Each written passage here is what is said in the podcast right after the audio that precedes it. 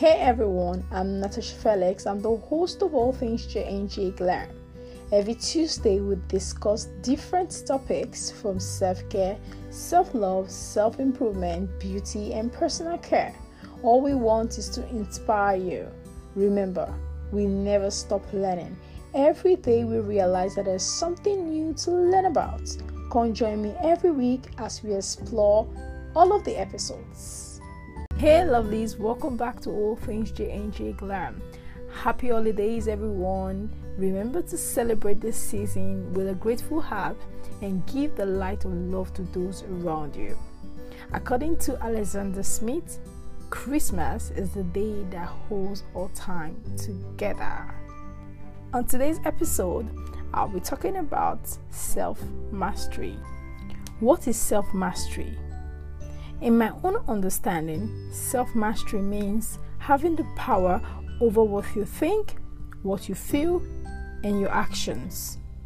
With everything life threw at us this year, also being a year we won't forget in a hurry, did you use all of this period or did you use all of this to your advantage? Did you use the time to master self, to know your weakness and your strength?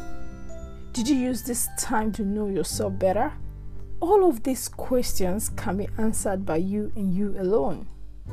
If you haven't thought about it, this is the right time. And if you are among those people that have mastered self already, well done. And for those of us that are still a work in progress, give yourself time and be patient. Mastering self is not something that happens in the blink of an eye. Mastering self is about you connecting with your inner self to understand the ability you possess. When you master self, you don't need anyone to make you happy. You don't need material stuff to bring you peace and joy. Because you realize that material possessions aren't enough to bring you happiness. Don't get me wrong, I don't mean having the best car and a beautiful home, luxury stuff isn't a great blessing. The problem is you getting too attached to them and depending on those things to bring you peace of mind instead of you living and staying awake in the moment.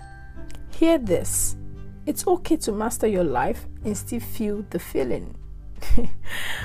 okay, maybe you don't get this. It's okay for you to master self and still, you know, have this emotion when people upset you. Mastering self doesn't mean you won't experience outbursts, but it means that you have a better approach to situations. On that note, I have put together a few steps to help you master self from my own experience. But before I proceed, I want you to understand this. Self is made up of three parts your mind, your body, and your soul.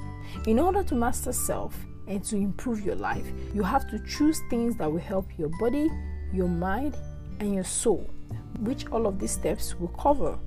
Number one, identify your strength and your weakness. It will help you know yourself, your capacities, and areas you need to improve. 2. Master your emotions because it will form the decisions you make and the actions you take. 3. Practice mindfulness and meditation. It will help you stay in control of your thoughts and your emotions. 4. Love yourself and your body. It will help you realize the importance of having a healthy lifestyle, which includes eating healthy and exercising. 5.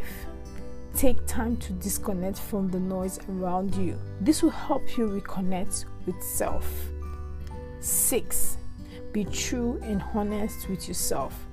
Don't let anyone, I mean anyone at all, deny you of that.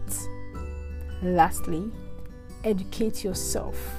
This will help you expand your mind.